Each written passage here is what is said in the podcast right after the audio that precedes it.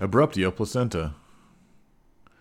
Placental abruption is the early separation of the placenta from the lining of the uterus before completion of the second stage of labor. It is one of the causes of bleeding during the second half of the pregnancy. Placental abruption is relatively rare but serious complication of pregnancy and placed the well-being of both the mother and the fetus at risk. Placental abruption is also called abruptio placentae. Etiology. The exact etiology of placental disruption is unknown. However, a number of factors are associated with its occurrences. Risk factors can be thought of in three groups health history, including behaviors and past obstetrical events, current pregnancy, and unexpected trauma. Factors that can be identified during the health history that increase the risk of placental abruption include smoking, cocaine use during pregnancy, maternal use over 35 years, hypertension, and placental abruption in a prior pregnancy. Conditions specific to the current pregnancy, which may precipitate placental abruption, are multiple gestational pregnancies, polyhydramnios, preeclampsia, sudden uterine decompression, and short umbilical cord.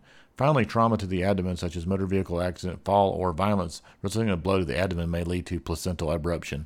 Placental abruption occurs when there is a compromise of the vascular structure supporting the placenta. In other words, the vascular networks connecting the uterine lining and the maternal side of the placenta are torn away.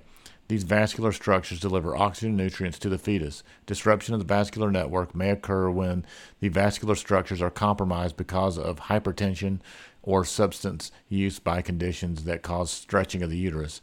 The uterus is a muscle and is elastic, whereas the placenta is less elastic than the uterus. Therefore, then, when the uterine tissue stretches suddenly, the placenta remains stable and the vascular structure connecting the uterine wall to the placenta tear away. Epidemiology Placental abruption is a relatively rare condition that, but, that, but requires emergent management. The majority of placental abruptions occur before 37 weeks gestation. Placental abruption is the normal is the leading cause of maternal morbidity and perinatal mortality. When placental abruption, the woman is at risk for hemorrhage and the need for blood transfusion, hysterectomy, bleeding disorders, specifically disseminated intravascular coagul- coagulopathy, renal failure, and Sheehan syndrome or postpartum pituitary gland, gland necrosis. With the availability of blood replacement, maternal death is rare but continues to be higher than the overall maternity maternal mortality rate. Uh, neonatal consequences include preterm birth, low birth weight, perinatal asphyxia, stillbirth, and neonatal death. In many countries, the, the rate of placental abruption has been increasing even with the improved obstetrical care and monitoring techniques. This suggests a multifactorial etiology that is not well understood. Pathophysiology. Placental abruption occurs when the maternal vessels tear away from the placenta and bleeding occurs between the uterine lining and the maternal side of the placenta. As the blood accumulates, it pushes the uterine wall and placenta apart. The placenta is the fetus's source of oxygen nutrients as well as the way the fetus excretes waste products. Diffusion to and from the maternal circulatory system is essential in maintaining these life sustaining functions of the placenta. When accumulating blood causes separation of the placenta from the maternal vascular network, these vital functions of the placenta are interrupted. If the fetus does not receive enough oxygen and nutrients, it dies. The clinical implications of placental abruption vary based on the extent of the separation of the location and the location of the separation. Placental abruption can be complete or partial or and marginal or central. The classification of placental abruption is based on the following clinical findings. Class 0, asymptomatic. Discovery of blood clot on the maternal side of the delivered placenta. Diagnosis is made retrospectively. Class 1, mild. No sign of vaginal bleeding or small amount of vaginal bleeding, slight uterine tenderness, maternal blood pressure, and heart rate within normal limits. No stress, no signs of fetal distress. Class 2, moderate. No sign of vaginal bleeding to a moderate amount of vaginal bleeding significant uterine tenderness or tetanic contractions, change in vital signs, maternal tachycardia, orthostatic changes in blood pressure, evidence of fetal distress, clotting profile alteration. Class three severe, no sign of vaginal deliver, no no signs of vaginal bleeding or heavy vaginal bleeding, tetanic uh, uterus, board-like consistency on palpation, maternal shock, clotting, uh, profile alteration, fetal death. Classification of 0 to 1 is usually associated with a partial marginal separation, whereas classification of 2 and 3 is associated with a complete separation. Histopathology. Once the placenta has been delivered, the presence of retroplacental clot is almost always seen in some cases. There may be some evidence of blood extravasation into the uh, myometrium, resulting in purple discoloration of the serosa of the uterus. History and physical. Placental abruption is one of the causes of vaginal bleeding in the second half of the pregnancy. A focused history and physical exam is critical to differentiate placental abruption from other causes of vaginal bleeding. Because definitive diagnosis of placental abruption can only be made after the birth when the placenta is examined, the history and physical examination are critical to the appropriate management of the maternal fetal dyad. Placental abruption is a potentially life threatening condi- situation. Therefore, accurate assessment of the patient is critical in developing an appropriate management plan and to prevent potentially poor outcome. The history begins with a review of prenatal course, especially placental location of the prior sonograms, and if there's a history of placental abruption in previous pregnancies. Exploring the woman's behaviors, especially if she smokes or uses cocaine, is a critical component of the history. Asking about potential trauma, especially in the abdominal area, needs to be done in a tactful and supportive manner. Especially in situations of, partic- of partner abuse, the woman may be reluctant to reveal that she sustained trauma to her abdomen. The most common mechanism for recognizing the onset of placental abruption is the assessment of the patient. Physical examination, including palpation of the uterus. The uterus is palpated for tenderness, consistency, and frequency and duration of uterine contractions. If present, the vaginal area is inspected for the presence of bleeding. However, a digital examination of the cervix should be delayed until a sonogram is obtained for placental location and to rule out placenta previa. If bleeding is present, the quantity and characteristic of, of the blood, as well as the presence of clots, is evaluated. Remember, the absence of vaginal bleeding does not eliminate the diagnosis of placental abruption. Evaluation of vital signs to detect tachycardia or hypotension, uh, which may be indicators of concealed hemorrhage, are taken. Blood specimens such as complete blood count, fibrinogen, clotting profile, and type and RH may be collected. These laboratory values will not aid in the diagnosis of placental abruption, but will provide baseline data against which to evaluate the patient's condition over time. Evaluation of fetal well being is also included in the examination.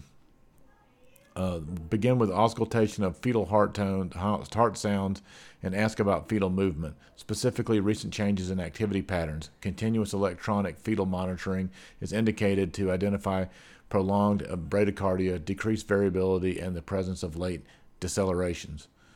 Evaluation.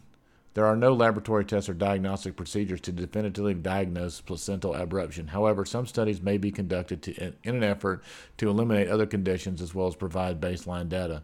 An ultrasound examination is useful in determining the placental location and eliminating the diagnosis of placenta previa. However, the sensitivity of the ultrasound in visualizing placental abruption is low. During the acute phase of the placental abruption, the hemorrhage is uh, or similar to the surrounding placental tissue. Therefore, visualization and differentiation of the concealed hemorrhage lo- associated with placental abruption from the surrounding placental tissue is difficult. A biophysical profile may be used in the management of patients with marginal placental abruption who are being conservatively treating. A score of six or below is an indication of comprised fetal status, compromised fetal status. Blood work, including CBC, clotting studies, and BUN, provide baseline parameters to evaluate changes in the patient's status. Type and RH have been obtained if a blood transfusion is necessary. A Kleihauer-Betke test, which reveals fetal blood cells in maternal circulation, may be ordered. A, a, a Kleihauer-Betke test does not diagnose the presence of placental abruption, but quantifies the presence of fetal blood in the maternal circulation. This knowledge is important to women who are Rh negative because mixing fetal blood in the maternal circulation may lead to uh, isoimmunization. Treatment or management. The, on, the onset of placenta abruption is often unexpected, sudden, and intense and requires immediate treatment. Pre hospital care for the patient with suspected placental abruption requires advanced life support and transport to hospital with full service obstetrical unit and a neonatal, neonatal intensive care unit. Following arrival at the hospital, most women will receive intravenous fluids and supplemental oxygen, as well as continuous maternal and fetal monitoring while the history and physical is completed. Subsequent treatment still vary will vary based on the data collected during the assessment, the gestation of the pregnancy, and the degree of distress being experienced by the woman and or the fetus. Women classified with mild or t- class 1 placental abruption with no signs of maternal fetal distress in pregnancy less than 37 weeks may be managed conservatively. These patients are usually admitted to the obstetrical unit for close monitoring of maternal and fetus, fetal status.